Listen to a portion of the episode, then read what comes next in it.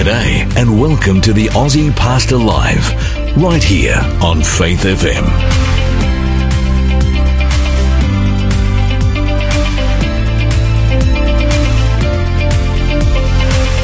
G'day, my name's Lloyd Grolleman. Welcome to our program today. Big, big, warm welcome to you, Hunty. G'day, mate. It's good to be here. Now, this coming Friday, it's four weeks since COVID rolled around into our life. That long. Lives, lives, yeah, four weeks. Goodness. I've been, I've been counting. How you doing?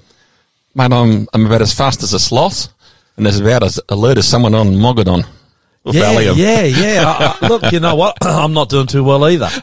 Actually, yesterday was the worst day in the, here we are, almost four weeks out and I had the worst day yesterday. They say it can be five or six weeks before you pull out of it. Ooh, Man. Man, indeed. I've, I've learned a few lessons in this. What's that? Uh, number one is, you know, I, I might have touched on this last week. Time, time, time to get fit. Cannot go on like this. Getting older and older, and the older you get, the fitter you need to be. I remember when I was talking to Dr. Ross Grant. We had him on the program a while back. Yep. We should get him again, actually. We should. He was telling me that the older you get, the fitter you need to be to be able to face the challenges, the health challenges you have as you're getting older. And I am 59 this year. Wow. You are 58 This year? this year. Oh, dear. No, wow, mate, you're right behind me.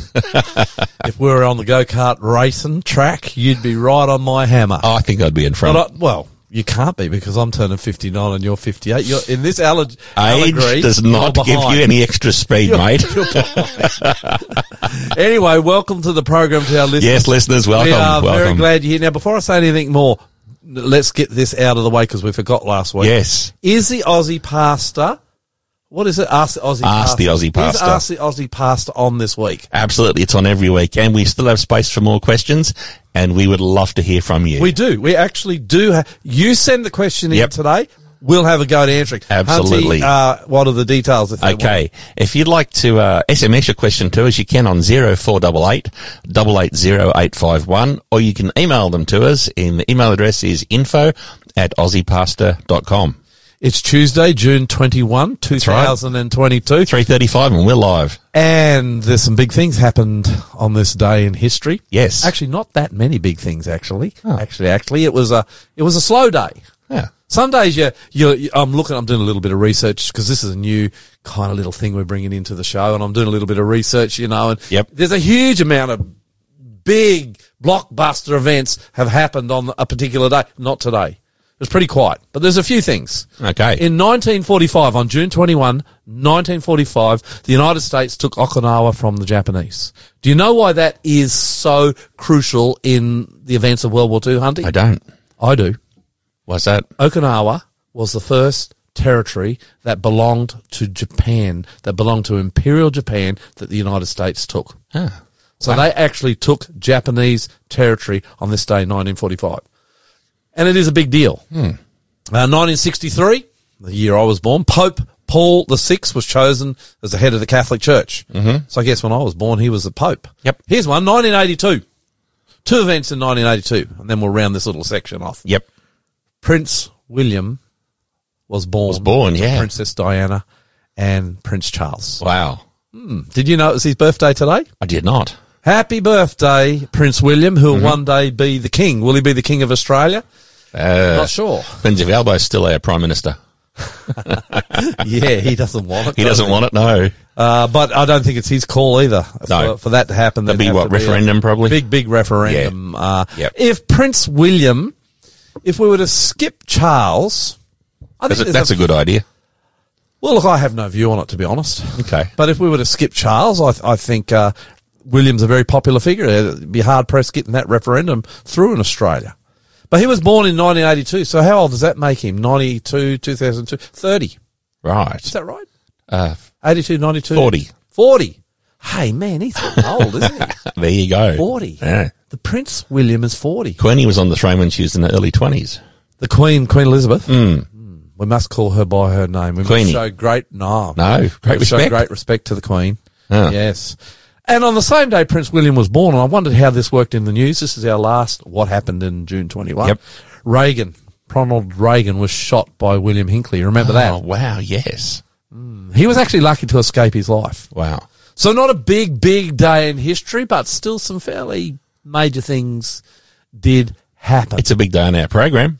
it is. We got a couple of awesome guests. I like the way you led into that. Actually, you are, you might be feeling a bit. Have you got brain fog from COVID? So much brain fog. Oh, I'll tell you, you're on fire there. The way you led in there. What is happening today? Okay, we've got um, one of our favourite contributors, which is Harold Harker, and he has an amazing story for us this afternoon. The story today is actually a different one. It's a different sort of story about the Reformation. It's very interesting. Okay. I never heard of this guy. Actually, if, you know, Harold Harker's brought a few guys through I've never heard of, and I'm actually into history and into the Reformation. This is one of them. But he was a, you're about to find out, he's a significant player. Who else, mate? And one of your mates. Now, I think you were a groomsman at his wedding. Yeah, I was. His name's Paul Goltz. We grew up together. Yep. We went to college together. Yep. We started ministry together. Uh, and really from the day we started ministry, from the day we graduated, I haven't seen him since. Now, I- I he, talked- he went one way and I went the other. I talked to him uh, earlier today just to make sure the connection was good, and his wife has got a PhD in health science, I think, Yeah, yeah. and she's a nurse. She's always been pretty bright. Yes, we might have to get He- her on. he was- help us get fit. He was batting, he was batting well above average. oh yeah, totally. I'll ask you about that actually. That's something the three of us have in common. yeah, yeah. But above all else, you know what? I hope today, and I pray, and, and let's pray, Hunty. Yes. Actually, you know what? For a change, would you like to pray to open the program? Be my pleasure. Yeah. Dear Heavenly Father, Lord, as we start our, our drive time program this afternoon, Lord, I'd like to pray for our listeners. Please, Lord, bless them with peace and safety and surround them with your loving arms. And Lord, I pray for Pastor Lloyd too as he opens the Bible to share with our listeners this afternoon. So please bless us all in your precious name, Jesus. Amen. Thanks, Hunty. Beautiful chair, beautiful prayer. And I, you know what? I hope above all else today, as you join us on this program, that you will see how beautiful Jesus really is. You're listening to the Aussie Pastor here on Faith FM. Like to get pretty international with our music, Hunty. Yep. Uh, as I keep reminding our listeners every week, um, you were fired from Yes. music. Rub it in. know Why I don't get you? so much joy out of that. Actually, you That's fired. because I've got good taste in music. I think you fired yourself, mate. if I remember. no, I got a call from the heavies. They said, who chose the music? Oh, did you acknowledge? Of course, with pride. I, I like to go international with the music. yep. I found this song, this little girl, she's just a little girl. Her name is Veronica Joshua, and she's singing one of my favorite songs, Carry Your Candle. It's a song about how when Jesus comes into your heart and the Holy Spirit, you're born again. Oh man, that's a beautiful experience to be born again. When the Holy Spirit comes into your heart and you have this born again relationship with Jesus, you have an influence. And in this song, it's called a candle. And she's saying, carry your candle, carry your influence for Jesus, and you'll be very, very powerful. I think you're going to like this song from this beautiful little girl in India. I, th- I reckon she'd be eight years old. Oh, wow. Yeah, Veronica Joshua.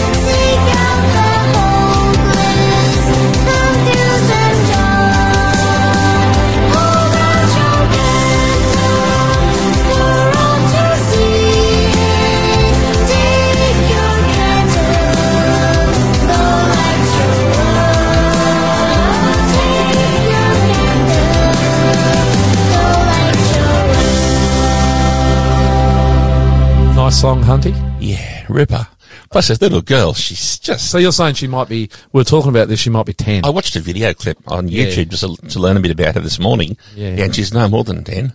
Yeah, I thought she's about eight, but Wow. she's, she's got a beautiful voice. So talented. Yeah, yeah, yeah, and she goes to a great big, uh, not an Adventist church, but it's a great big Christian church in India, the biggest one. Oh, wow. How big is that, I wonder? Oh, it's a big cathedral. Yep. It's a big cathedral. Uh, news. You've been watching the news this week? You watch bit. the news every week. I keep telling our listeners you're the only person I know that watches the Today Show every morning. on Time shifted. 9. Time shifted. Oh, you don't watch it in the morning live? Never live. I thought you did. No. Oh, if, I'm editing or something, might be on in the background. So If when I'm- do you watch it? If I'm watching it, it's on the fast forward button. So when do you watch it? yeah, whenever I feel like it. What, at night when you get home or? Uh, if I'm editing, sometimes I've got to press the render button and lose five or ten minutes, so I'll quickly have a scan through. Okay. This one. Stamp duty to be axed. I don't know whether that's good news or bad. I think it's a miserable thing either way. Yeah, it's like being caught in a pincer. You don't win.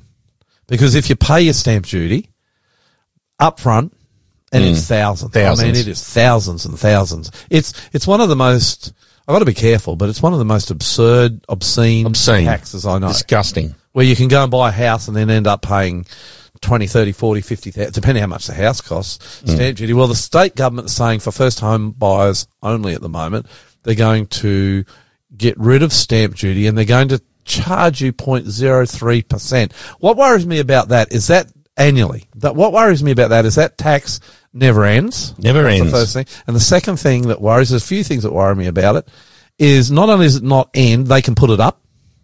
And the Yes. third thing that worries me about is I think it'll go to everybody eventually. When it goes to everybody, they'll probably stamp out the idea of us guys already paid our stamp duty and we'll end up paying this land tax too. So, It's worse, it's worse than that.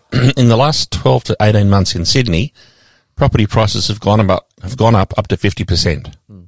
So if you're on a fixed income or pension or whatever, you've retired and you're stuck on one of these stamp duty land tax arrangements where you're paying annually. Where you're paying, yeah, it You works out get- to be you could get this- $130 a week on a million dollar McMansion. Wow. Is that, did you work that out? I absolutely did based on approximate That's actually pretty bad. It's very bad. So in your pocket, in your pay packet, every two weeks, they'll take over So, hundred so dollars. you could be in Sydney, you could have a million dollar home, which is no big deal. In fact, that's a cheap, it's a butter box. that- that's a cheap so close to your neighbour you can touch their house. 1950s brick veneer thing almost. Yeah, And you're, so you could have bought that back in 1950 when you were a young man and just married Mm-hmm. with your wife. You've retired now. You don't Yep. have a whole lot because No you're income. a working class Yep. man. Yep. And you're paying $130 in stamp duty. Now that's only, of course, three thousand dollars a year approximately. that's in on- today's money. That's only, of course, in the end if it comes to all of us. At the moment, they're only offering it to first home buyers. but if land goes up again, like it did last year, and all of a sudden you're paying another fifty percent more, Well, it's only going, only first home buyers can access this at the moment. but that property's encumbered with that tax for But did you life. hear me? Yeah, yeah, yeah. Only first home buyers. Mm. But it will, it, there's no doubt they're testing the water. okay. And I think they'd like to take us all into that because you're dead right. It's, they're going to get more money out of this than what they're getting currently under this absurd tax that they've got at the moment where you're paying so much money up front. Ridiculous. You can probably tell listeners neither of us support this tax. No, I wonder whether we should admit that on radio. Uh, I did. what about this one? Lithuania to spark World War Three. Did you hear what's happening there? I did, There's a, and I'm surprised. well, there's an on, what are you surprised about? Well, because Russia's got a clear shipping channel without having to use the train. It could put things on a boat and go from their port in Russia down to Lithuania, straight not Lithuania, through to their Well, it's going, territory. It's going through Lithuania to an enclave, and an enclave it's surrounded by other countries. So Ah, it's on it's on the Baltic Sea. yeah, but it's still surrounded by other countries. It doesn't have a land border with Russia, No, that's correct. and and but it is a part of Russia. But it has a seaport. It does have a seaport. Hmm.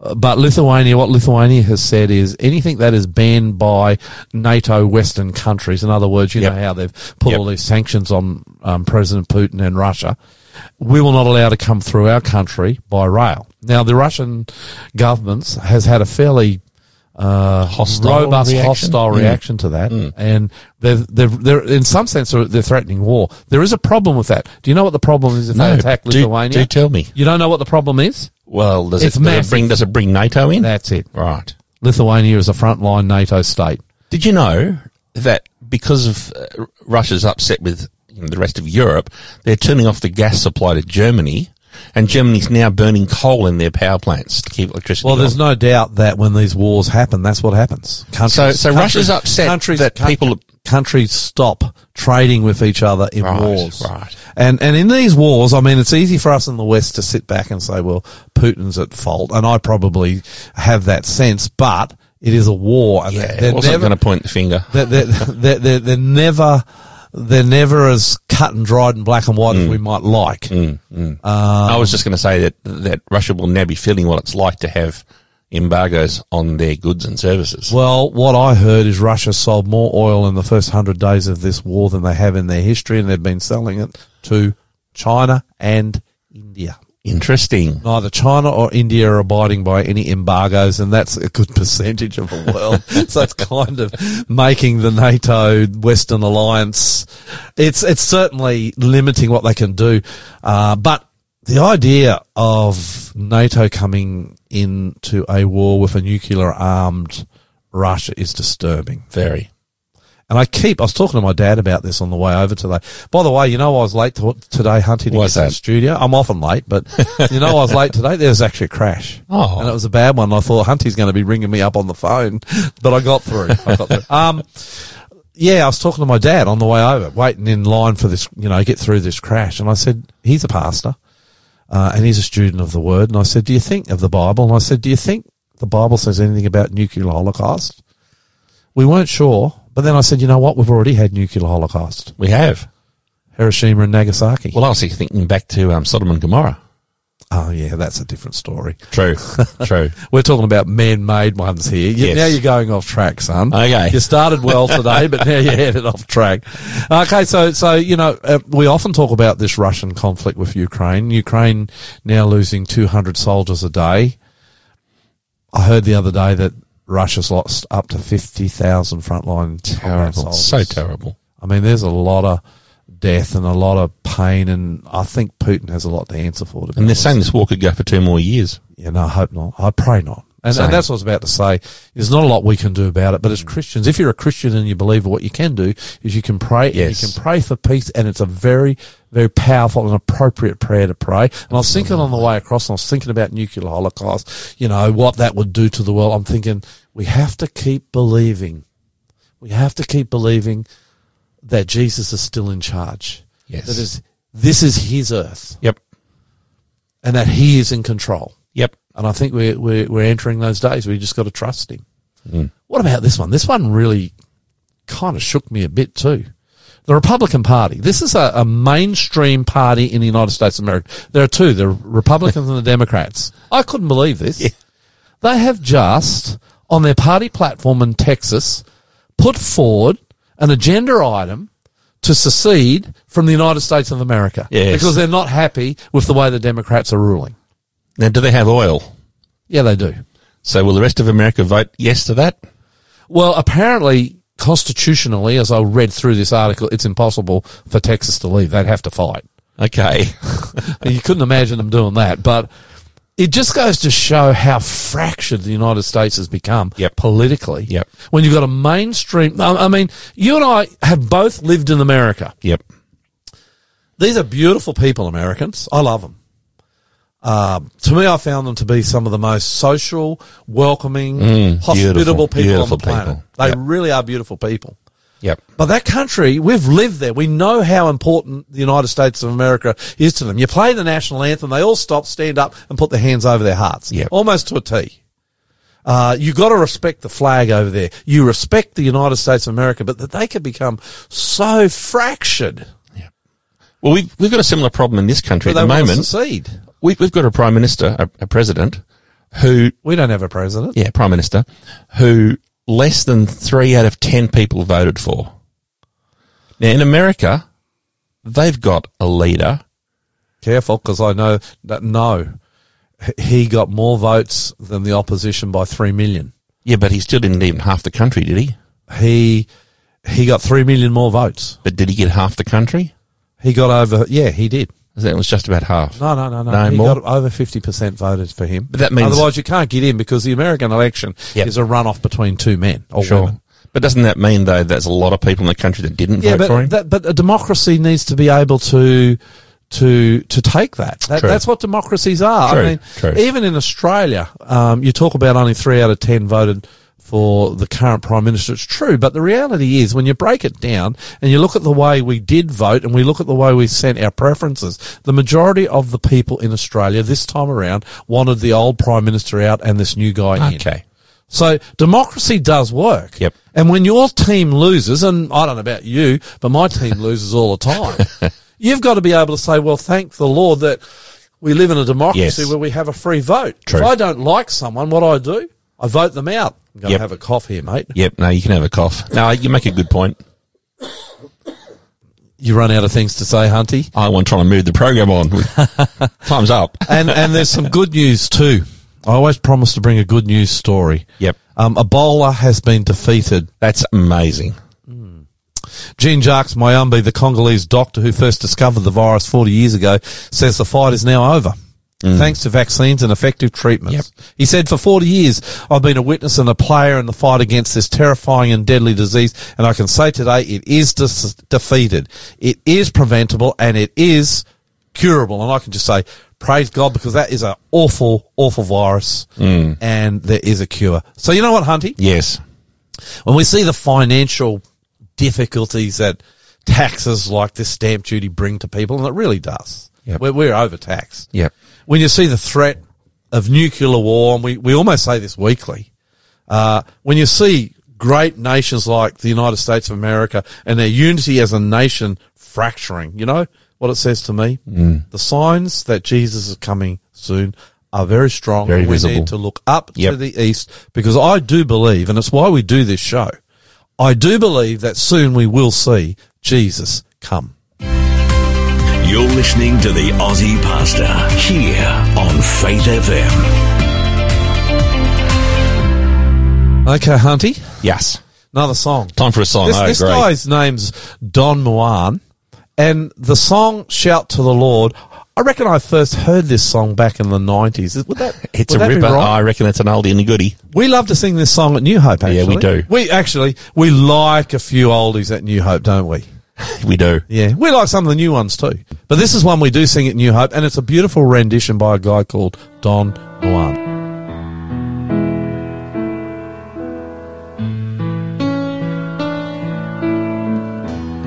Sing it, Rachel. My Jesus, my Savior,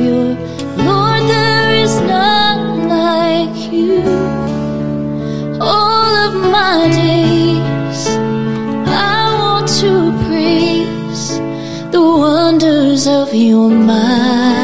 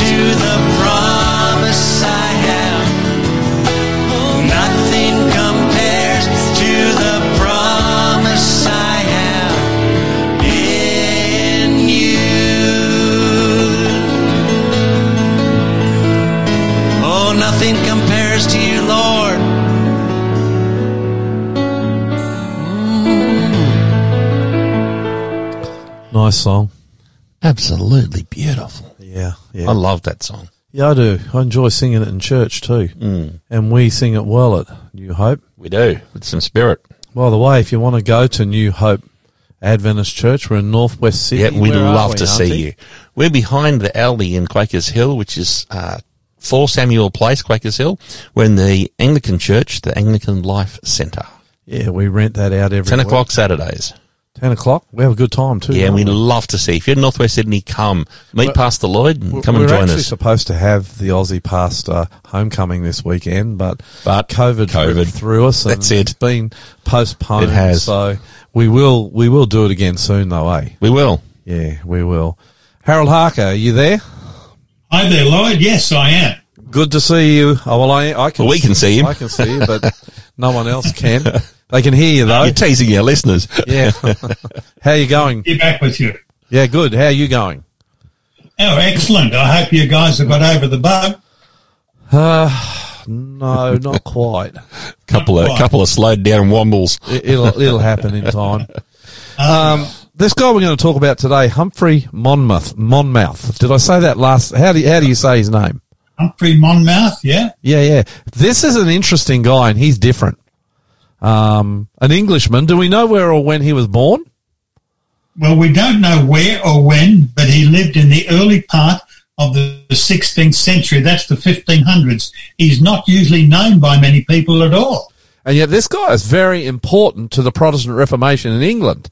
In fact, we're about to find out um, how important. But before we go there, what did what did Humphrey Monmouth do for a living? Well, he wasn't a theologian, No. but he became a very wealthy merchant. And so he traded in cloth and had tr- uh, ships going all over the Balt- Baltic and across to Europe and back. And he made his money that way. So when you say he traded in cloth, is that clothes? Is is this That's the cloth that they made clothes out of, yes. okay? So he he started a business up and became a multi. Well, in our days, multi-millionaire. That's what he would have been, yes. Okay. Uh, he had a connection to the Lollards. Who were they, and how did Humphrey become a Protestant? Because he ends up becoming not only is he multi-millionaire, he, he ends up becoming quite a a a very deeply convicted believer in Jesus Christ in a part of the Protestant Reformation. Who are the Lollards, and how did he become a Protestant? Well, you remember Wycliffe lived in the uh, 1300s, and this is probably 150 years before Monmouth, but he had a whole bunch of lay people who weren't trained but had a Bible and went right around England preaching, uh, preaching the gospel, preaching against the things they saw wrong with the church. And they really were the forerunners of the Reformation in England. Okay. And this guy, Monmouth, he had some connections with those. And so he became a Protestant early in his life. So they were called the Lollards, were they? Yes. Do we know why that name or not? I, I don't know. I'm just wondering. They were just traveling preachers. Traveling, and, and I guess through history, a lot of them would have died for their faith.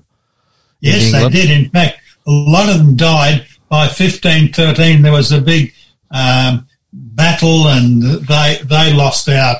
Uh, the the government didn't like them anyway, Yeah. and that was great. But this guy had some connections with Protestantism through them. Okay. Um, did he ever hold public office, or was he always just a businessman? Well, he was a businessman, but he was also an alderman. We'd call that a council person Yep. in the city of London. And he also was a sheriff for uh, a couple of years. When you so say he- sheriff, is that a pol- police officer sort of thing, or it was even more above the police. Okay. He had to uh, resolve things and arrest people or if they were doing the wrong thing. He was quite an important guy. so he has money, and with money often comes importance. He was important, but he also had some close friends. One in particular. Tell us about that. He did. Well, I mentioned that uh, Wycliffe was the first morning star of the Reformation in England. The next big guy, Tyndale. Yeah. And this guy, Monmouth Humphrey, was a very, very close friend of William Tyndale. So, And, uh, so you've got Tyndale, who was a Bible scholar, a Bible uh, writer. Well, he translated the Bible. Translated he's a yeah. preacher. He's a teacher, but probably not an incredibly wealthy man. He comes in contact with this man, Humphrey Monmouth. Uh, how did Humphrey help Tyndale? Because Well, it- it's almost when you look at their story, when I was looking at this, when you sent me the notes, it's almost like God brought these two together, Harold. Absolutely. You see, Tyndale had virtually had no money, but he had this burning desire to translate the Bible into English and to get it right across England. And he needed money to do that. He needed a place to translate. And Monmouth said, you come and stay with me. I'll feed you. I'll care for you. I'll supply your needs. He not only gave him a place to stay, but he gave him money to, to work on this. And so he virtually is the, is the one who is just as much as Tyndale, the person responsible for the English Bible. Incredible. It is incredible to me how God put those two men together. Now, didn't stop there. Um, who did Humphrey introduce Tyndale to? Because this is just as important. Well, Tyndale, uh, Humphrey was a part of the merchants, but he also, there was a secret society of Christian merchants in London. They called them the Christian Brethren. And this group imported Christian uh, Protestant Reformation material and spread it right through England. They would bring it over in their boats, and a lot of these things later, the Bibles of Tyndale actually came in Monmouth's boats, mixed up with his cloth. It must have been a wonderful thing for Tyndale to be to to meet these people and, and be put into their little circle of influence by God. You know, it must have been. Uh, you know, you want, I suppose he would wonder how he was going to do this work. He had no money. You know what I've learnt? God always supplies the means. He does. And not everyone's a preacher and a teacher. Sometimes there's businessmen and they're still there today. And they know how to make money and they're good at business, but they use their money to advance the gospel and it's most, most, it's most powerful. Um, what wouldn't you get anything better than Monmouth actually paying for the printing of these Bibles. well, that's what I was about to ask. What did he finance? And you've just given me the answer. He financed really the, the translation and the printing and the bringing of the Bibles to, to England. That's right. D- d- just off off off the the questions I sent. Um, did the Bible coming to England through Tyndale and Monmouth make a big difference to the nation? Well, Absolutely. Their enemies were, were buying them and burning them, but that money let them print more. and so the more they seized, the more were printed and brought in by these merchants. The And, and these brethren. merchants, not just Monmouth, they were bringing these Bibles in as contraband, hidden in the boats, in the baggage and the the, the boats' um, produce. They were hiding it and bringing it in. Is that is that how they're doing it? not just to London, but to all the ports around Britain. Wow! So they were just inundating the Bible right through the country. Correct. Really, really exciting times, isn't it? You know, to to be part of a smuggling ring that's bringing the Bible into your nation. It's it's unbelievable, really. Well, these two must have been just like uh, they were great buddies, but they shared. One had money, one translated the Bible, and God uses the work of the two to finance and to per, uh, to make His plans go forward. it'll be a fast, solid, strong relationship when they get to heaven. And they think back on the good times of how they brought the gospel to England. And, and in a sense, the Monmouth impacts you and me as believers today because we're part of the English speaking Western world. He's the one, together with Tyndale and, and Wycliffe and others, who brought the Bible to us. So we owe these men a debt, a debt of gratitude, correct? Correct. Um, he was arrested in 1528. What happened? Well, he was there by then. He was uh, he was thought to be involved. They suspected him. He's bringing Bibles in. That was against the law, and so they arrest Humphrey Monmouth, and they put him on a boat, and they go down the Thames River, and there you can see the Great Tower of London. Yeah. and they said, "In there, that's where you go." And he was arrested and imprisoned. Who interrogated him?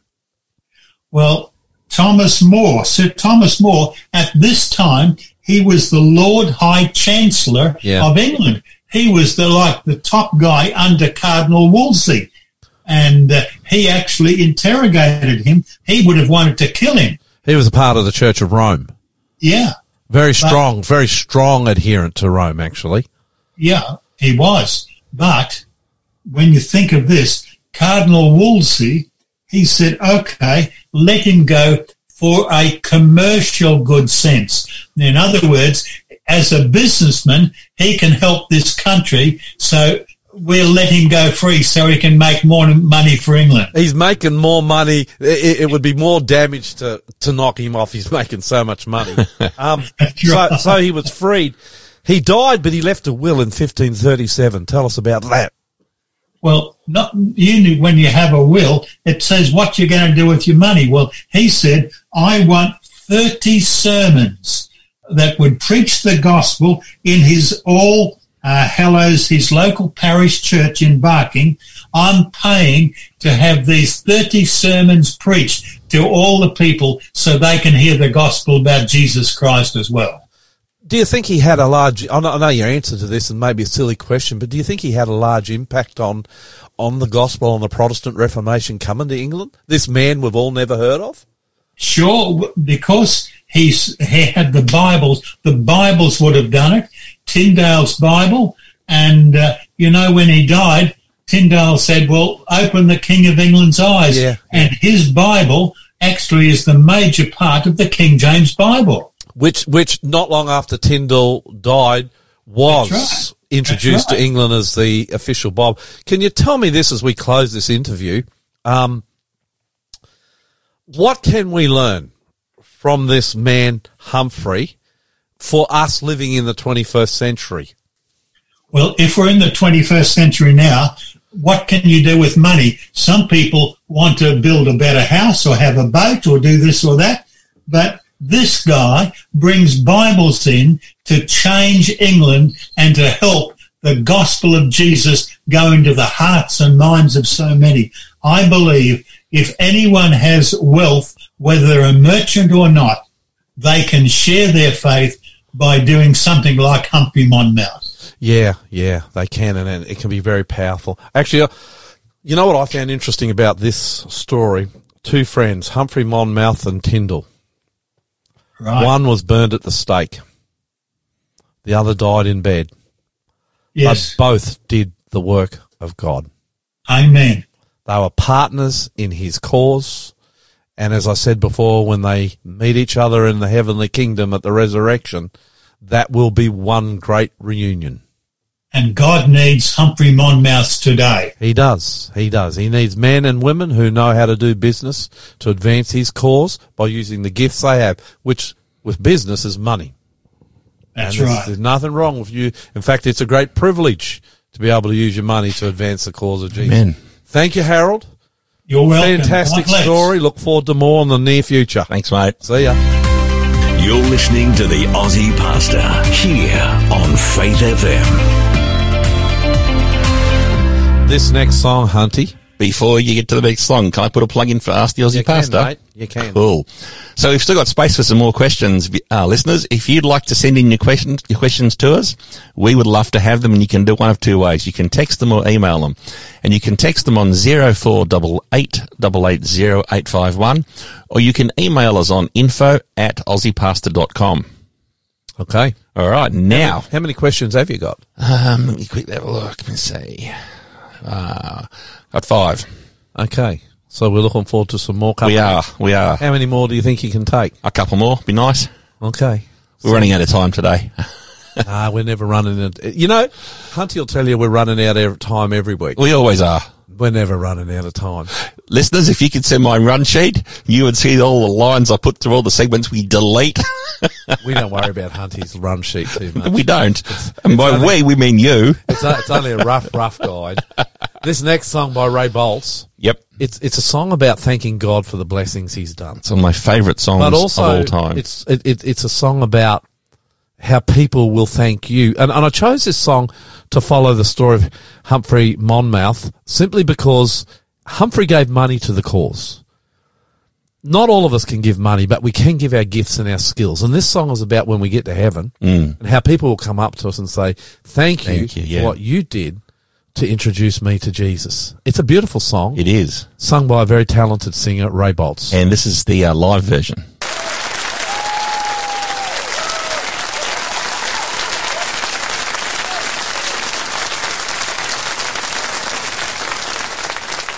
Aren't you glad? Aren't you glad somebody told you about Jesus? Thank you, Lord.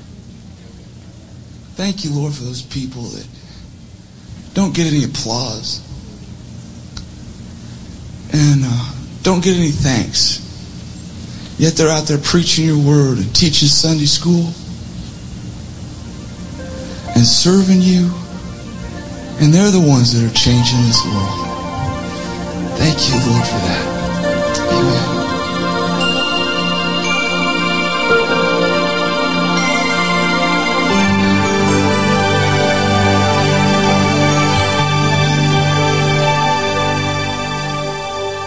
Dreamed I went to heaven, and you were there with me. We walked upon the streets of gold beside the crystal sea. Heard these angels singing, and someone called your name. You turned and saw this young man, and he was smiling as he came. And he said, Friend, you may not know me now.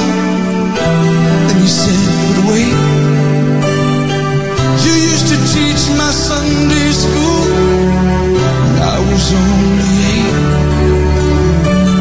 Every week you would say a prayer before the class would start. One day when you said that prayer, I asked Jesus in my heart.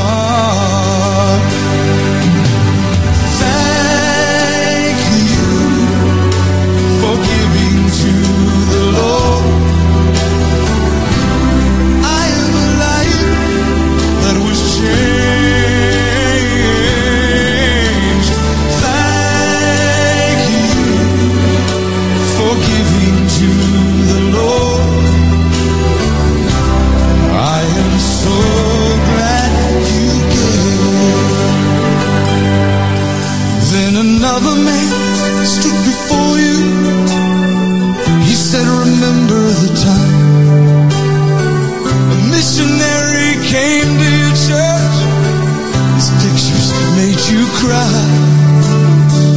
you didn't have much money, but you gave it anyway. Jesus took the gift you gave, and that's why I'm in heaven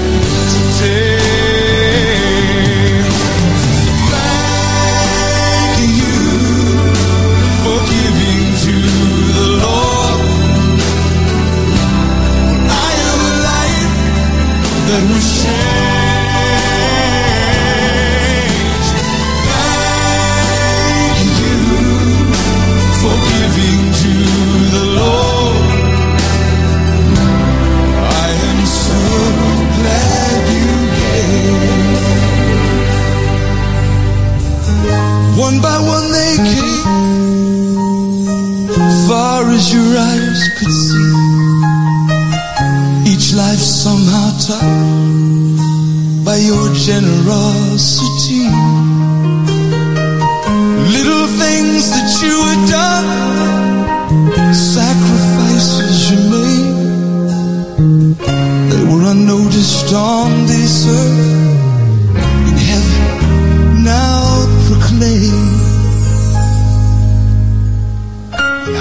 up in heaven. You're not supposed to cry. But I'm almost sure there were tears in your eyes as Jesus took your hand and you stood before the Lord. He said, My child, look around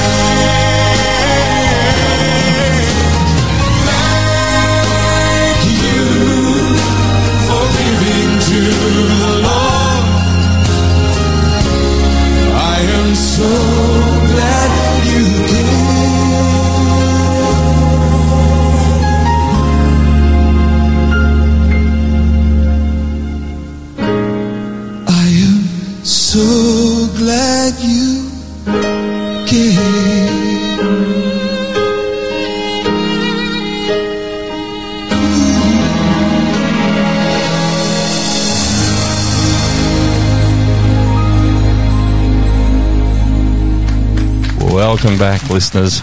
What a glorious song that is. Well, if you haven't guessed by now, it's time for Ask the Aussie Pastor.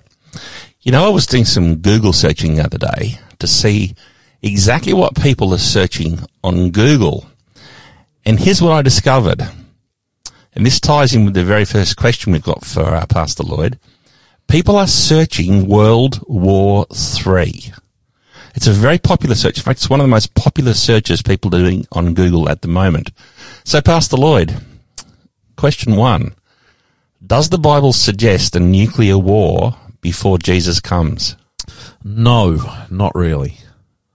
Oh, I've never seen any evidence of it. But what it does say in Matthew 24 and Luke 21, which are the two big chapters about what it'll be like in the world just before Jesus comes, it says there will be wars and rumors of wars. Hmm.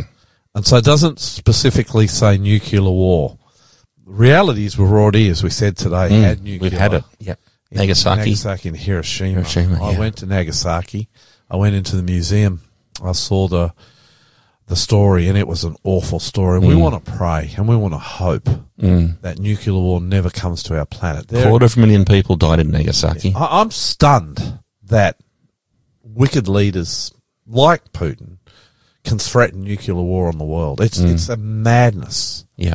Uh, I mean, I, I it's it's beyond reason, and you've just got to hope and pray that God will protect the war from that, the world from that scourge. But, but who knows? It, it's possible. It's possible that there could be nuclear strikes in different places around the world before the Lord comes. But I pray and hope not. But one thing I can tell you for sure that the Bible says before Jesus comes, and Jesus says it himself. He says there's going to be wars and rumors of war. It's going to, it's going to hot up. It's going to be intense and you're going to see more than you've ever seen before. And, and never have I lived in my lifetime, never have I lived in a time where there's so many wars and rumors of wars about. Okay, question two, and this is um this is from the same listener that sent us a question last week on Michael. Actually, and I think it's from a different one, mate. Really, Yes, it's not the same one. Okay, well, here's the question. A follow up on last week's Michael question. If Michael is Jesus as you claim, then who's Gabriel? He's an archangel too. How can one be Christ and the other not? Uh, it's a good question. It is a good question. Do you know the answer? no. Both are archangels. So you got you got mentioned in the Bible of two archangels, Gabriel and Michael. They're the only two. There are no others that I know of. You, you'll hear uh, around the rumour mills of different churches and religions and organisations and movements the names of a whole heap of archangels. Can you remind us what archangel means? Archangel just means messenger. I'm going to get into that in a second. Yeah, okay. But uh, there are only two. There's Michael and there's Gabriel. And it's a good question. Well, if you claim, Lloyd, that Michael is Jesus, well, who's Gabriel? Why wouldn't you say he's Jesus too? Well, it's a simple thing. Do you remember what the word Michael meant? What the name Michael meant? It meant who is like God. And it actually means is God. That's what it actually means. Michael is God. That's what the name Ah, right, means. yes. So you got a messenger Yep. who is God. That's Michael. That's the name. That's what it un- unveils itself. Uh, again, I'm going to say it. Michael. Uh, well, no, let me say a messenger who is Michael, who is like God, or who, who is God. Does that make sense? Yep. So that's Jesus. Okay. Then you've got Gabriel. Gabriel's an interesting name. He too is an archangel. But you know what his name means? Whose strength is from God. So you've got Gabriel, and his name means messenger, whose strength is from, from God, God. yep. And you've got Michael, who is God. Who is God? Right. So they're two different beings. In fact, Gabriel, when you do a good and a deep study of the Bible, and we're going to go into this, we promised we will, and we will. Gabriel um, replaced Lucifer when Lucifer fell. So Lucifer was the archangel of heaven, Right. and when he fell, Gabriel took his place. Um, that's an interesting story. That one. So, so one is a messenger, an angel. The other is Jesus himself. Got it. Okay, listener. I hope that um hope that answers your question. Yep. Question three: Do you believe we should keep the health laws in the Old Testament? That's the no eating of pigs, shellfish, prawns, etc. Yeah, why not? Well, I have a personal policy: don't eat anything that eats poop. Yeah, well, fair enough. Yeah, you left me. I got to say poop on, on radio. Yeah, you've, I'm shaking my head here. Um, look, the the interesting thing to me is the Old Testament gives these prohibitions against certain meat that you eat. Um, pork that, that includes bacon. Yep. Any all kinds of pig. pig. Yep. uh, it gets into you know don't eat horses and donkeys and don't eat um, shellfish and prawns and don't eat any fish that don't have scales and fins um, don't eat any animals that don't have cloven hooves Yes. and, and and chew the cud the interesting thing is that science today backs up what the bible says and all these meats that the bible bans are actually incredibly destructive to your health and are a major cause of cancer in the world today. And so here's God giving these health laws to his to his to, to his people in the desert, the Israelites, and he's saying, Don't eat this stuff. He never really told them why not to eat it. He said, just don't eat it. And today we know why not to eat it. It's Yeah, yeah, really, yeah. really, really bad for you. What What does the Bible say about chicken? Are, are they? They're, that's a clean food. Is a clean food. There's so much hormones and chicken today. you might you might grow uh, chicken feathers if you eat that stuff. Look, I I um I'm pretty much a, a vegetarian. Yep. Not really a You're a vegan. vegan, aren't you now? No, no, no. I'd like to be. Oh. I have visions of being a vegan for no other reason than health. But even when you're a vegan, and I'm not one, but if you were a vegan, you'd need to be careful that you ate a balanced diet. Right. And I think what God wants us, the reason God in the Bible gives us these prohibitions against certain foods is simply because He made us, He created us, and He's saying, hey, look, uh, eat this stuff, don't eat this stuff. It's, it's like when you buy a new car, it tells you what, today it'll tell you what oil to put in. Yep. It even tells you what water to put in your radiator. It does. I mean, you warned me the other day. That's it. I'm saying, should I put pink or green? Yeah. I said, does it Yeah. really matter? Oh, You go, yeah. yeah, yeah, Oh, yeah, yeah. It matters. Big time. Well, it matters what you put into your body. If you want to live long and healthy Mm. and free of disease, then you need to take a good look. And it's worth looking at these uh, laws in the Old Testament, Deuteronomy, Leviticus, Deuteronomy, that talk about food because they're based, now we know what God said back then is based in science. Mm, excellent. All right, moving on. Question four. Do you think Hollywood and media in general has too much influence in our world today? Well, that's one of the easiest questions I've ever been asked. Same. of course. yes. I, Yes. I mean, uh, you and I talk about this, Hunty, as we, We drive do. around. We do. Um, there's Netflix and Stan and Disney, uh, Prime. Yep. I'm doing all right. Paramount. Paramount. Never Um, heard of that one. Yeah. Is that in Australia? Yeah, big one in Australia now. Big one. Took over from, I think, 10, I think. 10 play. Oh. Does it have movies and stuff Mm. Yeah, all the Paramount catalogue. Okay. I don't have a single one. In fact, my my son had Disney and it ran out the other day. Binge. I went to go watch something on Disney and it said, you, Oh. uh, you owe, if you want this to Oh. continue, if you want this subscription, so I don't even have Disney anymore, All right. but I do watch, um, YouTube. YouTube. I came across, I was talking to you the other day, Hunty, Yellowstone. Yep. A series on, on what's supposed to be a rancher in Yellowstone National Park. Now this is on YouTube, Suddenly has shorts, and I'm I'm into I'm into ranches and Yellowstone. I've been to Yellowstone. Have you've been to Yeah, I Yellowstone? have. I And have. I've been around Yellowstone. It's particularly beautiful. Mm. You know, Yellowstone's actually on a very high plateau Yep. and it's surrounded by some of the richest grazing farming land in America. And I went to Yellowstone in the middle of winter, and it was a magical wonderland. Mm-hmm.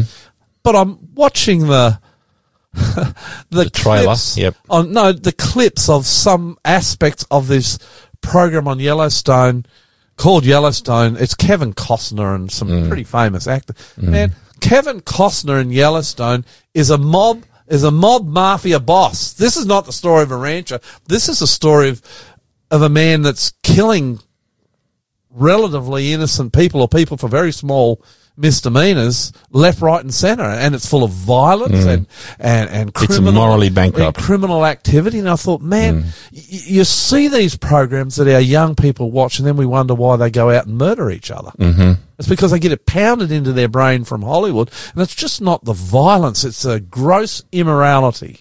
I think you were telling me the other day that the famous gunfights we see on westerns, Mm. Um, where they stand at the end of the street and face each other.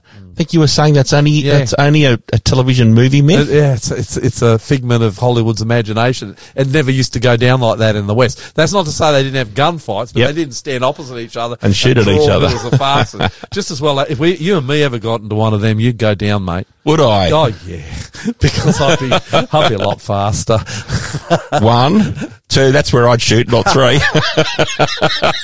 I don't know how we get into this. I don't know. I mean, it's a simple. That's a, such a simple question. If, if you're a parent, what be careful what your kids are watching on television, Yes. or, or what they're watching on Stan or, or Netflix or one of these other um, online producers. Be careful if you want your children to have good minds and grow up healthy.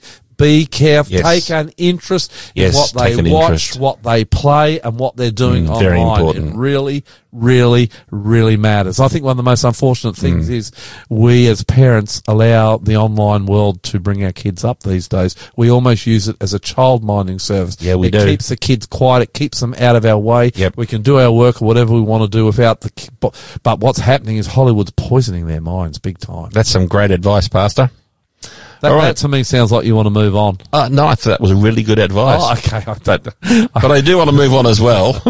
okay, question five. Revelation thirteen, the Bible talks about a sea beast and a land beast to get together in an unholy alliance against God. Who are they, and how does this work? That's the second time we've got that question and not, I don't recall it. yeah, I do. Um, I'm going to answer that in this series of Bible studies that we're doing right now, and we're into the Bible right now, Hunty. Yep. And we're headed into there. Uh, needless to say, that is one of the most exciting chapters in all the Bible. Right. where you see these two great behemoths, world behemoths that are in the world right now, stand up in an alliance and go head to head against God. It's a good story.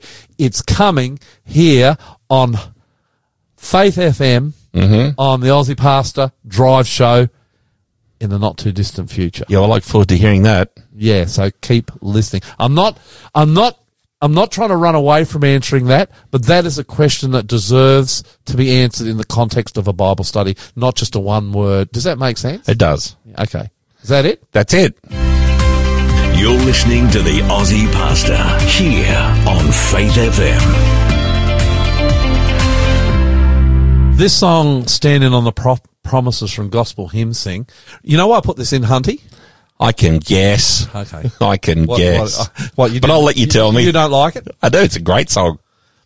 It kind of gives you a sense and a feel of the sort of music we often sing at New Hope. It does. and that you'll find in a lot of Adventist churches around Australia. Not this sort of music exclusively, but it's it's pretty much how we sing. Well, how we sing at New Hope. It is. anyway. and Yep. it's a good song. It's a great song. It's a vibrant song. It's a hymn, and it's being led uh, um, by a man who is in front of a congregation. A huge congregation. Maybe what a thousand? Oh, a more, Really? I reckon. Oh, okay. I, I, Wait till, wait till you hear them, listeners. This church is packed and pumping. so this song, "Standing on the Promises," it's a beauty. It is. Here we go. That'll leave us all kind of hanging out. Hey, go to go to page 329, 329, standing on the promises of God. And we'll do this one at a little bit, yeah, a clip like that.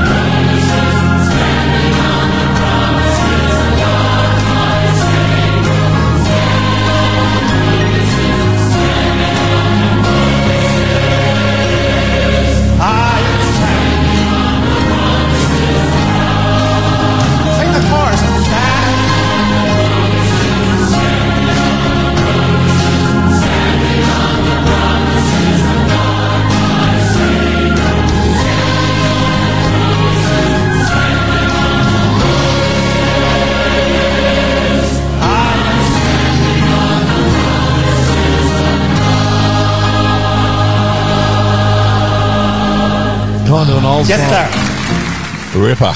Yeah, it's an old song, but it's a good song. Um, the guy who leads it, he's a guy named Gerald Wolfe. And if you want to listen to, look, I know some of our um, listeners into that sort of music. Some, some maybe not. I, I'm I'm into the old hymns. Yeah, I me actually too. always have been. I don't know whether it's the way I was brought up or not, but if you want to listen to that, just go onto YouTube and you know put in hymn sing, and Yep. it'll lead you to some really really beautiful music. And what Yep. he does, he goes around with a band and, and even an orchestra to these churches in America. I'd love to go to one. Oh, And everybody must. comes in and they just spend an hour and a half singing some of these grand old hymns. They have a great time. Now, mostly, let's acknowledge and the fact that most of those who are in the audience are over 80. I don't know what that says, but I'm into it. you'll be nasty at home with that crowd. Hey, Paul Goltz. Hey, how you going? Yeah, you are there. It's been a long time since I've said good day to you and seen you face to face. And I'm looking at you, I'm talking to you, but you have not changed a bit. you still look the same, I'm having trouble with my sound, Boydo. I, I Ah. can fix that. I can fix that. Okay. Let me call you on the phone, all right? Hang your um, hang your Zoom up, and I'll call you on the phone. Okay, we often do this. We eh? do. That's what we do as a backup. Okay, now we're right. Oh, I'm, we're- I'm all right. oh, okay. Yeah, it's all right. All right. Let We're me, right let me let me cancel the call. Okay, Are we, are we right to go Hunty? Okay. Well, yeah, we're ready to go. All right. Yeah, yeah. Just for our listeners, uh, introduce you. This is Paul Goltz. Uh, I think it'd be fair to say, Paul, I can't remember a time when you weren't in my life, mate. I think you've It always been, been, a while, there. hasn't it? My, my goodness, all those camps and, and growing up, man, it, it, it's just been a, a wait, eh? Yeah, we grew up Queensland boys. Paul, uh, where do you come from, mate? Uh, I came from uh, the Lockyer Valley, around Gatton there, you know, on, on a farm initially and then up Toowoomba. So, uh, okay, so, yeah, were, were you born down in that Lockyer? Uh, now, here's something I didn't know. So you were born down in that Lockyer Valley way, and then you moved back Yeah, up yeah, to Toowoomba. that. Right up in the in the the, the Lockyer Valley uh, near Mount Sylvia, li- really small place on a on a farm. Uh, my parents were on a uh, a beef and cattle small crops farm up there. Yeah, And then you so moved that up. was uh, did you grow? Did you grow up down there, or did you move? Did you grow up in Toowoomba? oh, so uh, when we were about ten, mum and dad moved because of, of work up up to Toowoomba, and so that's where where I went. You know, I I, I don't think I'd ever like the only time I ever wore shoes was to church, and then rarely. So I, I uh, like so when I went to the big city of Toowoomba, I. Uh, I, I had to had to wear shoes. It was it was a bit rugged. A good Queensland boy, Hunty. Love it. We're all like that up there. Uh, I mean, I never even used to wear school. I don't know about you. I, I, I initially was brought up in a place called Dalby, which is a little bit further west than Toowoomba. We didn't used to wear shoes to school, did you? No, no, that's right. No, no, nothing for, for school. Even even when I went to Toowoomba, I hardly wore them to school. So it was pretty pretty interesting. I think that's where we first met, actually, at Dalby. Yeah, yeah. It was a long, it was a long, long time ago. Now, tell us, were you brought up a Christian? Uh, yeah, well, well, my parents had always been been Christian. Um, yeah, like so from a young age, I, I always had the, the great Bible stories. Um, Mum used to read a couple of Bible stories at night every every night. So Yeah. yeah, I, I, guess you could say I was brought up Christian. Your Yeah. dad and mum still alive? Um, mum is. Mum's 91 now. She's Wow. down Alstonville, and uh, my dad passed away um, 2010. So, yeah, like, um, uh, we, I come from a big family. There was six of us. So, um, I, I like to think that I, I was the last of the six. So by that time, they'd actually got it right. I don't know. I got a few stories that I might I could bring out that might question whether they they got that right or not. Um, you went to school in Toowoomba and then you did a trade. You actually did an interesting trade. I remember. Tell us about that. Yeah, yeah. So um, I, I'd intended to go to, to uni so, and do, do year 11 and 12, but come the end of year 10, Dad goes, hey, you know, uh, this uh, uh, James Glass, or will, uh, and a big shout out to Jameses, uh, they were just lovely. It was run by uh, a Jewish guy, Joe Saragrossi. Yep. And um, they took us on, and I did a trade in, in glazing, so um, cutting glass uh, and processing glass, fitting shop fronts, and um, shower screens and stuff like that. And, and it was really good. I, I got to learn how to work systematically. Yeah. And yeah. uh, I, I probably am not naturally inclined that way.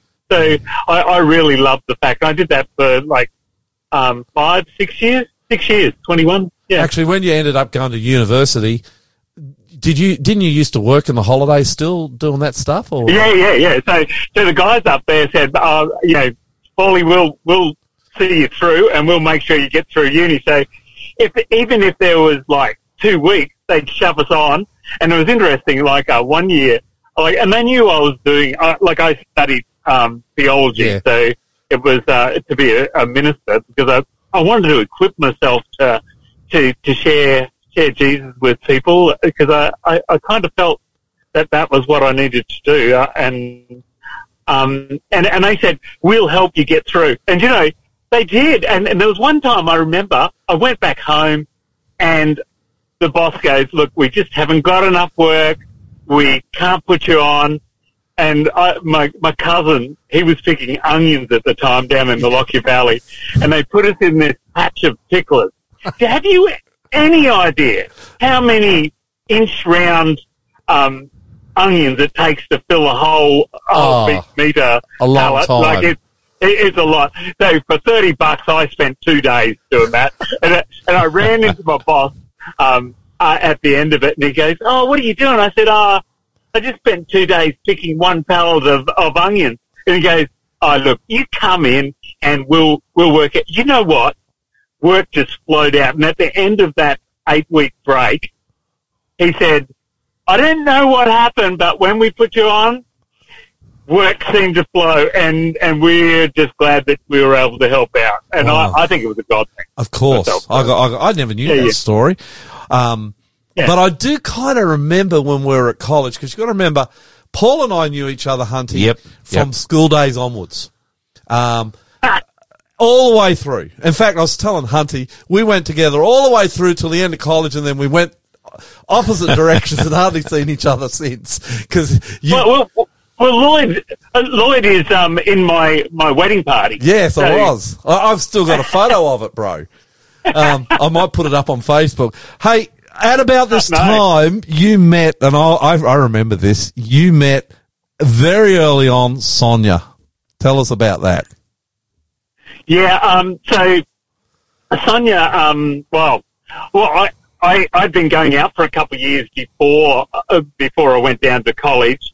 And Sonia, uh, uh, you know, was, she was younger and like, um, I, I think she started nursing up in Brisbane as I, as I went down to college. So it was kind of a workout. Is this going to work out for us? Like, uh, and, mate, us guys um, watching on, I had no doubt it was going to work out with you, mate. You were, she was stuck to you and you were stuck to her, mate. There was no Yeah, separating yeah, well, you two. I, it, it certainly kept me focused during college, uh, and you know, we got married in my uh, in 1989 at the the start of my last year Yep. on the first of January. So I can't remember, I can't forget that, that our wedding day, and you know, my grades came up heaps after that. Because it was a bit, um, I was a bit social while I was at college, if you remember rightly. Some would argue too social. Behind a lot of uh, behind a lot of the the chaffing and the tricks and stuff that used to go on was Paul Goltz. Hey, um, the reason I think your grades went up is because Sonia actually is a very intelligent young woman. Well, she was young back then. She actually, you, I saw a picture of you two guys on Facebook the other day. Neither of you's changed that much. Um, she, she's gone on to become a nurse and gone and got a doctorate. Yeah, yeah. Yeah, no, she so she, so she's got a, a master in in um, international and community development. Yep. She did that while we were so while we were transferred in between Australia and UK and back, Yep, yep. and then um, and now she has a master in health um, health research. So, Wow. but it's a master of health. So uh, she she studied in uh, like the decision making process that uh, that goes into bariatric surgery, so weight loss surgery. So, and she's a fellow with the Lifestyle Medicine uh, Association in Australia. So, um, yeah, I, I think she's a smart cookie, and and I, Oh, she you know, is. we She is we've smart. got two kids. Oh, you, although she married you. Yeah, okay. No, she's smart. you've, What a. Very funny, got, you've got two kids. How old? Yeah, two kids, two kids and two grandkids. So and a and one grand uh, and one stepdaughter, uh, like a yeah, like Yeah, daughter-in-law. yeah, yeah, yeah. So you got a boy and a girl. Yeah, yeah. So uh, Dan's 28 and Carly's 22. So Dan, um, Dan's here at Flagstone uh, in Queensland, and um, he's been studying teaching. So, and Carly's a speech therapist over in uh, a speechy over in in Perth. So Wow, that's a long way away. end of the year. Oh, okay. Yeah, okay. yeah. Hey, Yeah, tell yeah. us. You went and become a pastor. So you're a glazier. You go and become a pastor. That's a that. Or, or you went and studied to become a pastor. What? Yeah. What? What made you do that? Oh, you know, I like I was. I, I, I like to feel that I was good at what I did. I'm good with my hands. You and- actually were a very good able glazier. Yeah, yeah, yeah. I- I know that. But you know what? I I felt that I needed to equip myself to share Jesus with with the people around me because I and I like and I think um you know some of the stories my mum told me when I was really young and obviously I had to make decisions for myself as I got older. Yeah, yeah. But I remember when I was young, I used to get up on the on the uh, on the table and preach like Paul. yeah. And so when I got to, I, it wasn't that easy though, Lloyd. Like uh, I, I, you know, I thought, oh yeah, well, I'll just go and I'll equip myself for ministry, and, and then I couldn't actually get in. If you remember, like I you do remember that story. In fact, um, Yeah, I remember that day when you couldn't get in and you were. I can't Yeah, remember getting- how. How did you it- get in? in Your the end? dad. Was it? What happened? yeah, yeah. It was, uh, it's so so Keith, he, um, your, your dad had a, a talk, and, and I got in on probation for Yeah. the first six months. Yeah. and and then um and, and you know I That that I was because you that. were a tradesman and hadn't gone to year twelve, eh? Oh yeah I hadn't gone to year twelve hadn't picked up uh you know like I didn't read the papers uh, when I sat the mature age entrance I had no clue but it wasn't yeah they, the, the funny part is they taught me all I needed to know in that first six months with Yeah. all the English and and and everything and and all the the things and I, I had been I had good grades Yeah, all of you school did. so it wasn't as if I I couldn't You actually did all right It's at just- Avondale too, as I remember. At college, you were doing all right. yeah You didn't fail yeah, anything. It got enough to go on and do my masters after, so it was Yeah. kind of kind of good. Yeah, yeah, You remember when we were at college and they had no opening and closing Sabbath? You remember that? And you, Yeah, and, yeah, and you yeah, and me yeah, talked so- and we decided we'd we'd start one. Do you remember that?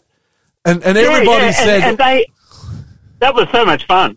Everybody said it wouldn't work. You remember we would stand at the door of the cafeteria after people had finished. Now, now Sabbath, uh, we're Seventh Day Adventists, and Sabbath goes from Friday night sunset to Saturday night sunset. And one of the Yeah, things I think Paul and me were brought up with was this idea that you'd bring the Sabbath in with a worship, and they weren't doing that when we were at this university college, and so we decided to do it. And, and we'd stand at the door welcoming people. And you remember we used to keep it pretty short, didn't we? And we'd be running Yeah, around because yeah. I, well, I don't know how organised we were back then. We'd be running around looking for someone to play the piano. So we had a song service and, but we'd have 150, 200 kids sometimes turn up to that. Yeah, yeah, it was it was so much fun, and you know, I, I, I feel that entering uh, into like where where you kind of go, you know, uh, um. We, we live in such a really busy society. Even there, it was so busy. Oh, it was. So all of a sudden, where it comes to that that principle of of rest, that was such an important thing for us as university students. And I know a lot of families when they look at their their digital media stuff at the moment and and the busyness of life, they could do well to think about a Sabbath rest. I, Yeah. I, I feel, and that's what we were trying to remind people of and uh, enter it in in worship. You know, that worship We uh, connection with other people and, and just those principles of worship are, are just great. We, we were a disorganised rabble. But here we are, a couple of young fellas, mate. Uh, and then there were other things we did when we were at college. We could talk all night day about this, Hunty. Remember when we used to go in and do the soup kitchen in Newcastle uh, with all the Yep. homeless in there? Yeah, the, the Barbie, Yeah. uh, Barbie up on the eh, on the, the beachfront That's there. right. That was pretty fun. Yeah, we we, did, we had a lot of good we had a lot of good times there, and and um, The interesting thing is, though you although you struggled to get in, you passed. You actually passed better than I did, and you did pretty good at college. Um, where did you Yeah. tell us about? Just tell us briefly about a few places you've been in ministry, because you. I think of all my mates who've gone into ministry, you perhaps have had the most varied life of us all, because you've done a whole lot of stuff. Just tell us a few places you went and what you did. Uh, so, so basically, from uh, from college, we we got called down to um, to serve in Mildura. Yeah. So, little, uh, well, a big outback Christian community. Um, I was working in the youth department, looking after a couple of churches down there, and we really had a great time. We started Yeah. this thing, um, the Three States Dust Derby, which was a, a off-road club and stuff like that. And but the youth group down there just um was, was just a, a great group. They loved hanging together, and we we really grew together as a, as a as a group. There were some really tragic things happened on um that that you know that that weren't real easy as a group to deal with. You lost some, And, you uh, lo- lost one or two youth in in road accidents. Yeah, a, a, a young guy and a, and a, a tragically killed on a, a, youth trip, a Yeah. road accident, Yeah, and um, you know that that was quite difficult. And as a young person, so I was only like twenty five, Yeah, trying yeah. to figure out for myself what was going on, how God fitted into this picture, Yeah. but but knowing that I had a large community of young guys that I was I was leading through that grief, and I, I had extra people, I had ambos and Yeah. stuff like that that were around that helped Yeah. me, but it, it's um that that actually for me was a really defining time in ministry. Yeah. It actually um you know it it, it, it even more so.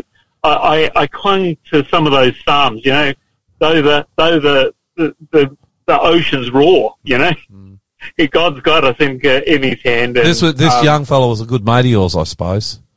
yeah, he was. You know, like a, well, well, really, we were just we'd only been there like six months and, Yeah. or five months, and just forming up the youth group. So it was just really getting to know them. They just stepped out, and and a guy went to sleep and uh, coming the other way in a car, and um, it hit him on a bike. So, you know, I would say anybody that's a sleepy driver, you just watch your p's and q's on the road. Yeah, 'cause, yeah. uh, it, um, out of that car crash, um, there were like uh, three people that had um, that that passed away because of that mother, two sisters in Wow. that car.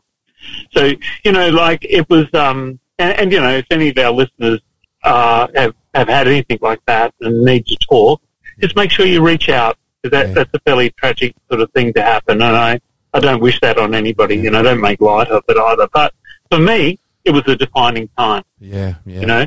So from from Mildura, we went to a little church down in in Ararat, then in into the youth department over in WA after like just seven months, and we were there for. And we, we I was looking up like a scouting, like a Pathfinders, which is a para scouting Yeah. type organisation, and and youth and and uni students. So that was pretty fun. And then then we ended up in Tassie as a youth director down there. That didn't work out so well, and I, I, I went home uh, licking my my wounds as, and did Mr. Mum for a year and had a, did a bit of trade. And then after that, we were called back into Sydney, um, into the Hills district, Castle Hill. Yeah, that's And, our um, that's that was- our area, mate. Yeah, Yeah. yeah, that was a, that was a real blessing. We you lived on the on the driveway there at the Castle Hill Country Club, and it was um you know probably not a given our our like um you know our accents and Yeah. and um you know we're not exactly delicate um Sydney siders, and uh, you know it It does them It good, mate. It does I- these people in Sydney good to have us Queenslanders down here holding the flag.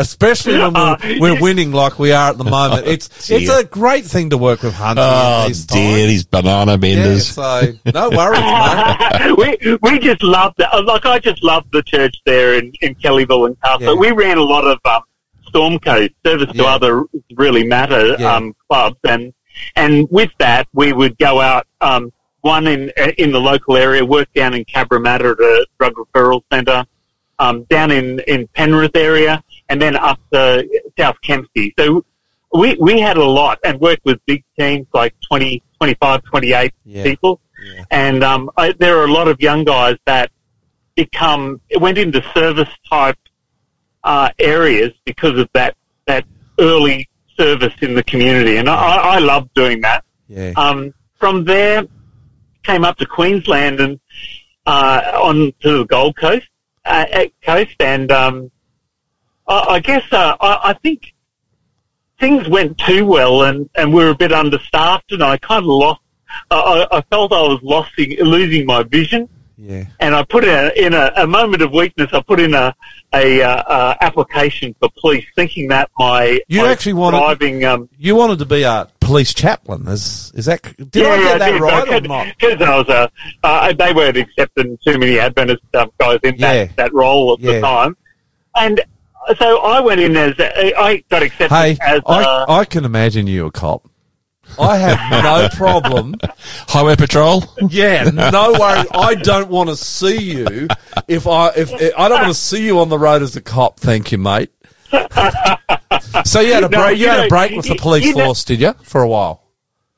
pardon? Did you go into the I police? was like um, nine and a half years. I was in police in Surfers Paradise, so I dealt with um, with schoolies, with um, you know, I, my my pro- if there was a thing that I majored in, it was um, in uh, crowd control. We you know you could have an extra 25, 30,000 people in Yeah.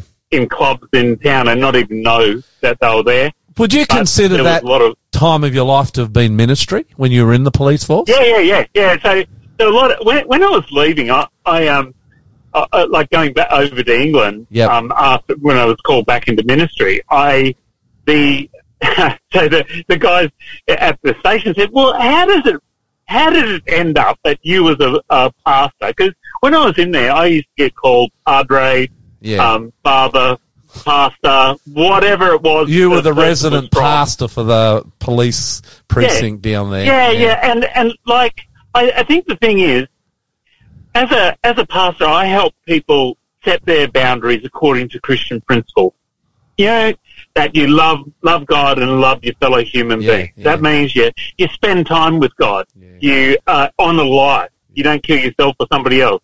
You you don't steal other people's garbage. You know you you uh, don't tell lies. You don't covet what other people. You respect your parents.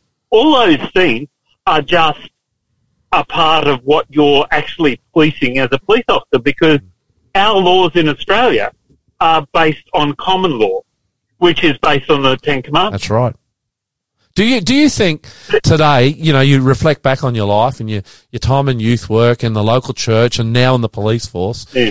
Do you think there's room for Christians, born again Christians in the police force today? Do do how do you Well, see well, that? well, I, th- I think I think of all the people, we, we need strong Christians Yeah. as police and law enforcement in, in whatever areas because, you know, if you don't know why you're enforcing something, it's very hard to maintain ethics. Yeah. It's very hard to maintain um, grace in the in the middle of it. That actually looks for the best outcome Yeah. of an arrest or or the best outcome of a, in an interaction in a domestic violence situation Yeah. or the best outcome for a young guy who his future is he just had a brain freeze. It's not his Yeah, course of action. It, it's just something that's happened. You know, so I, I feel uh, that there we need strong Christians So you, so you would you you wouldn't discourage a young person who loves the Lord Jesus. You'd encourage them, but to hold their faith when they're doing the job. Is that what you're saying? Oh, well, so, so for me, the thing that helped me, I, I feel, it's a very caustic environment. Yeah. Like both the people that you're working with, you know, you're faced with life and death on, on a daily basis. And you're dealing with people that, you know, hurting people seek to hurt. Yeah. And you're de- dealing with hurting people that are really, you know, that they actually need um, they, they'll hurt you, and, and you're the, the buffer. So, really, the thing that helped me was I had uh, a group of three Christians that I met up with every week for an hour. Yep. We asked the question, you know, how have you celebrated life? What, uh, you know, what are your struggles? How are your relationships? What you're learning? How can I pray for you? Those ones we are, we, and that's the questions we went through every week for ourselves. And, so, so and you had you me. had support in the police force. Well, I had accountability with, Yeah. with Christian friends, with, with other people. And I feel we all need people that ask hard questions of us. Eh, When whe- we tell whether, the story. whether you're in the police force or not, you think it's good that, for us to have a but, little but, group. But specifically, uh, uh, law enforcement and people that are in responsible positions. Yeah. You know that uh, uh, that is just so critical because um, you know the unreflected life can get in up to all sorts of mischief. That's true. People that ha- ask you know those hard questions of you, Yeah. I, and and I have the same as a pastor now. Yeah. I actually need those people that ask me the hard questions as a pastor. Is it was there a lot of difference between policing and ministry, or are there similarities? Is it you know? Is it Uh, a lot of similarities. Uh, like uh, I, I, I think um, you know the camaraderie. Uh, like I still have some really great mates Yeah. that are great coppers that Yeah. that love their community, that love the people, that are you know. I have a lot that have post traumatic stress Yeah, that yeah. were in my team. You know, they just couldn't face and and you know mold it up. But there are uh, like I, I think you know people profession. It's a it's a past. You know, you uh, in the questions that that uh, you gave us there was uh it it said police force. Well, actually, and I know it's a fine line. Yeah. They're, they're wearing a uniform. They got it, they, but it's actually a police service. yeah? I like that. Yeah, You know, we're, we're, they're there to serve. Um, obviously, sometimes serving looks like um, putting in a boundary and saying, no, you can't do that. You can't hurt yourself. Imagine what it would be like, and, and we all hate hate coppers pulling us up. Like, let, let's face it, me, I get scared when somebody follows me with a, a blue light. You know, like I, I you know, like uh nobody likes being told that what they're doing is wrong. You know, but imagine, what you know, it's all about freedom. yeah, If if we have no rules yeah, yeah, yeah. in life, there's no freedom. Oh, you True. giving you giving me some comfort for that ticket I got in Queensland the other day. Oh no, no, no, don't worry. I'm Mate, I was only eight kilometres over the limit, and I got only done. eight.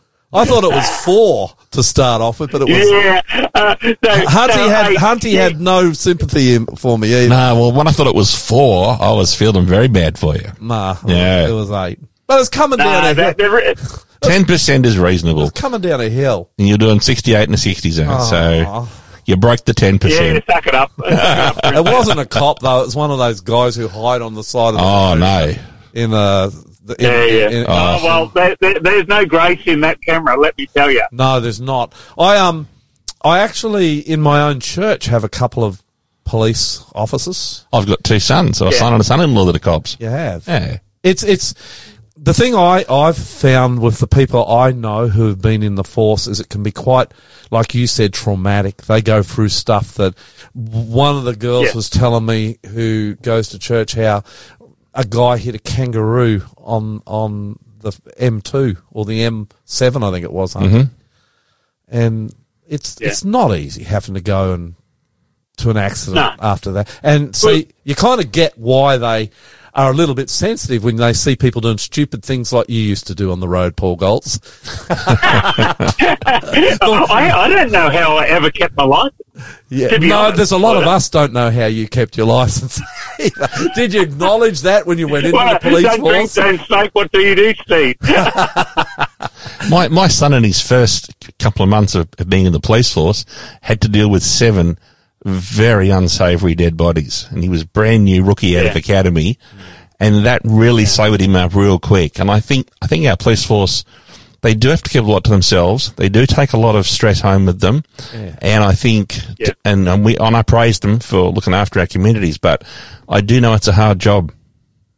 It is. Well, you know, I, I, I um, I know, like, uh, just after I, I joined the, the police, uh, um, probably about about two weeks, we, uh, just in, I had a field training officer in, and I just dropped a, a um, uh, like a, a suicide victim up at the, the morgue, and I was just pulling out of the hospital, and a call came over that uh, a male attacking female with a, a knife. wow. And I went to pick up and, and respond to the job, to take the job. Yep. Because I'm, yeah, you know, like, and, and my field training officer goes, no, no, no, we got four hours and the coroner will be on to us tomorrow. You, Yeah. yeah. you can't actually take that job. Yeah. Let the guys at the station, they're probably sleeping, Yeah. get out of it and, and, and do it. Yeah, yeah.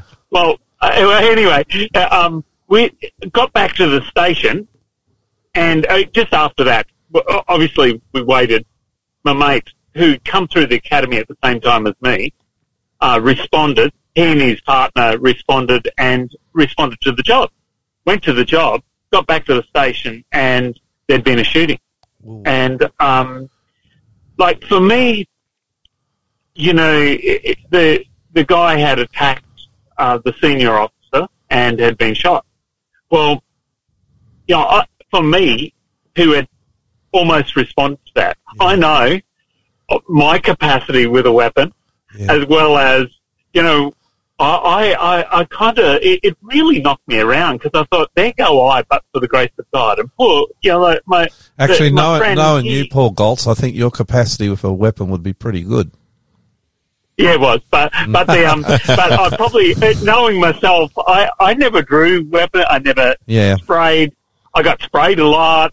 Uh, I never used my baton except to get cuffed out. I probably Yeah. would have tackled the guy and got stabbed myself. Yeah. That, that, that was just me. I, you know, wiry and I have. And I've, dude, seen, I've, you know, I've, like- I've seen you in action, Paul Goltz. yeah, yeah, yeah, yeah, yeah, yeah. I can, yeah, I can remember. I won't. I won't go too far on this story, but I can remember one camp meeting outside a, outside our teen uh, shed where you and I uh, had some troubles with some people. Um, for our listeners, Paul was never. He he is wiry and he is strong. you were always pretty strong. Uh, I remember when we used to wrestle and muck around. You you uh, could look after yourself. Hey, uh, we're running out of time. Right out of time. I you, you went to England for a little bit. Yeah. Then you've come back Yep. to Australia. We're going to have to get you back on and get the rest of this.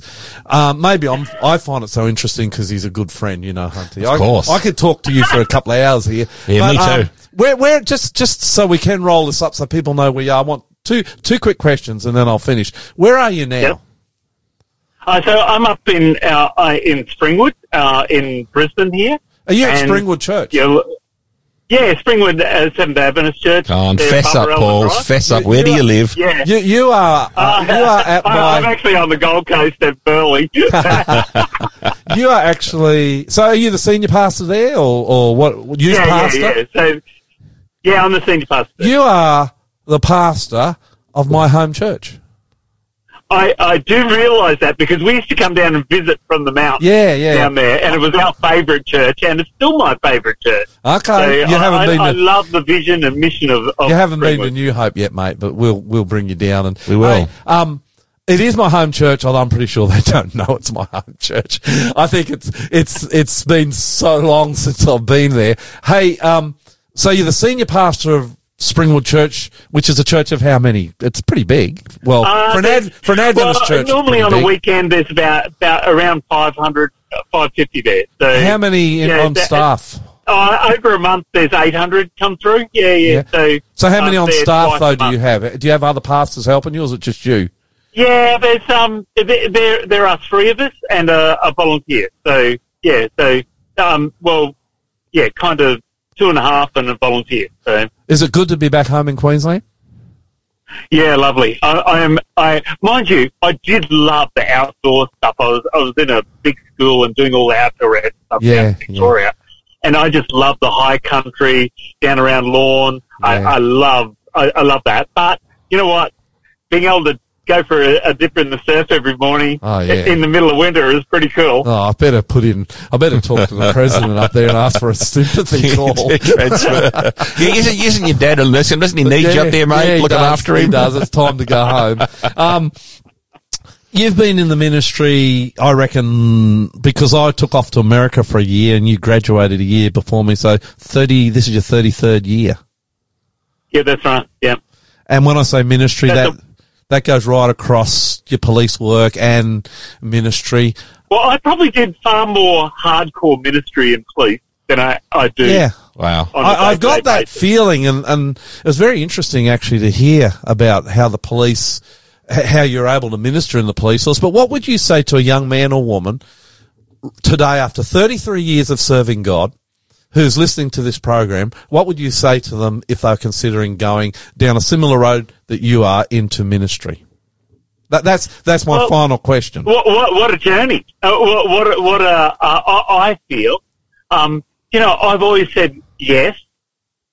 I, I haven't always um, survived when I got there. Yeah. But you know, the, when, when I look back at the general tenure, I, I just have loved serving God. And I know that God has a purpose for you as a young person or at any age, God can use you. And so if you step out and you say, you know what, God, use me. That's, that's the prayer. Yeah. Yeah. Don't be specific, but push the doors and, and see. And I know, I, you know, for me, uh, for Sonia, my wife and I, it's been just a blessing, you know, for us. Um, you know, it, and I know God has used us. Yeah. I know and he has too. uh, for, for me, that that's um that that's pretty. Uh, I I feel great about that. But regardless of that, I would still serve.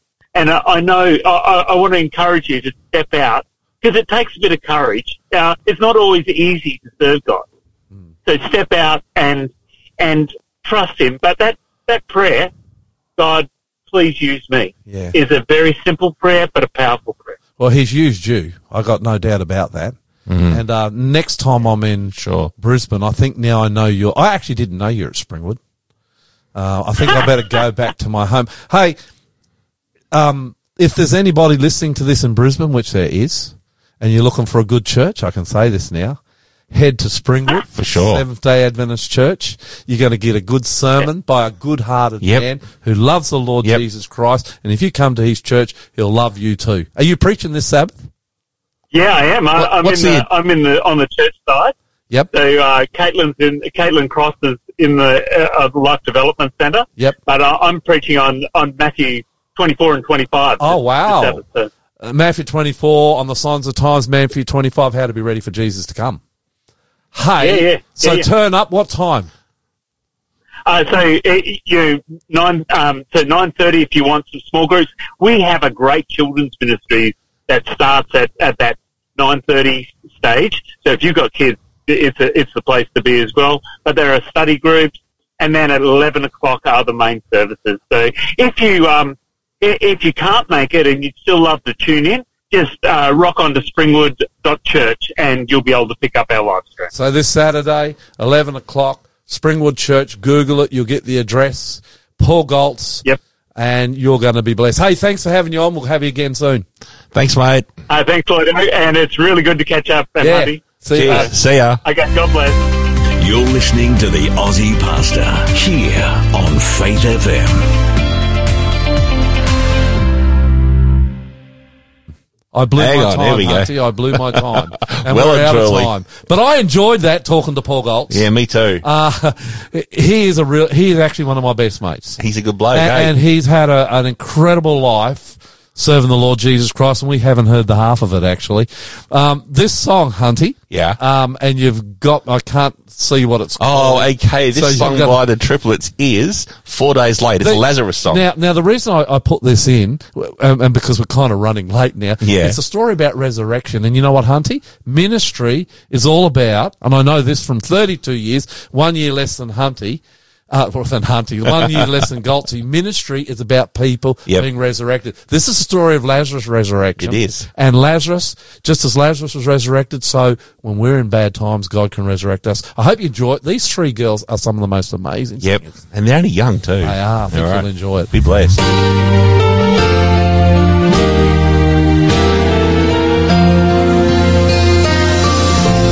The news came to Jesus.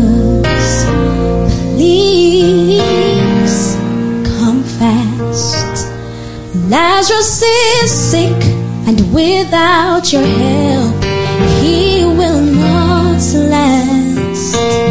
Sister Mary and Martha watched their brother die. They waited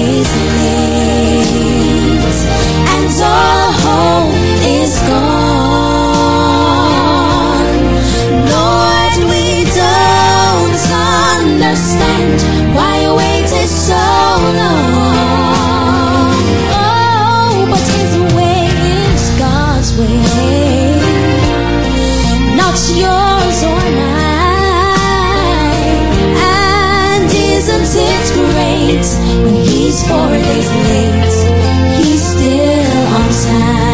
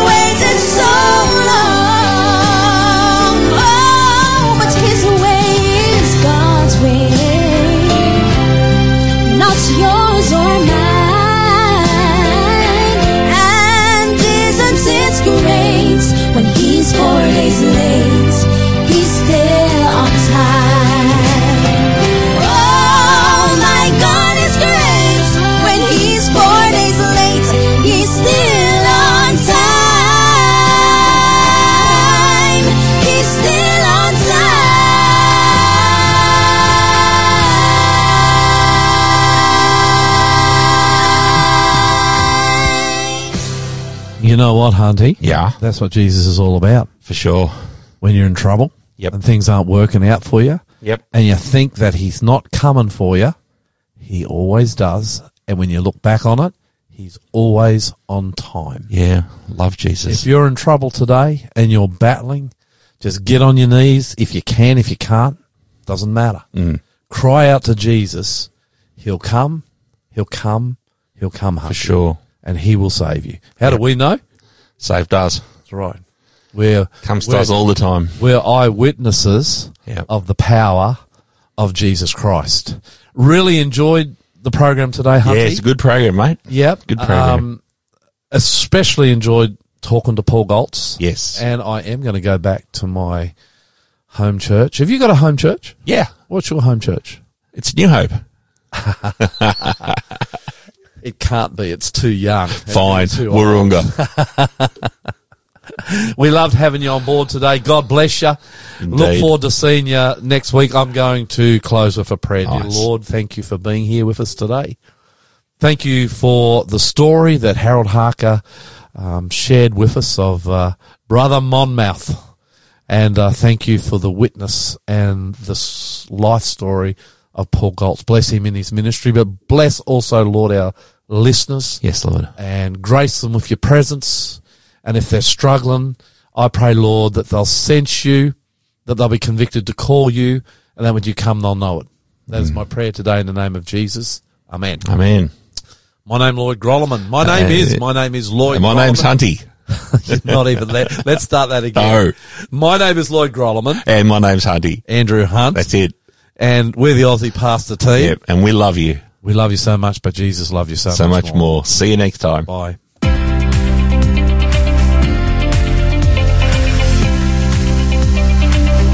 Thanks for joining the Aussie Pastor.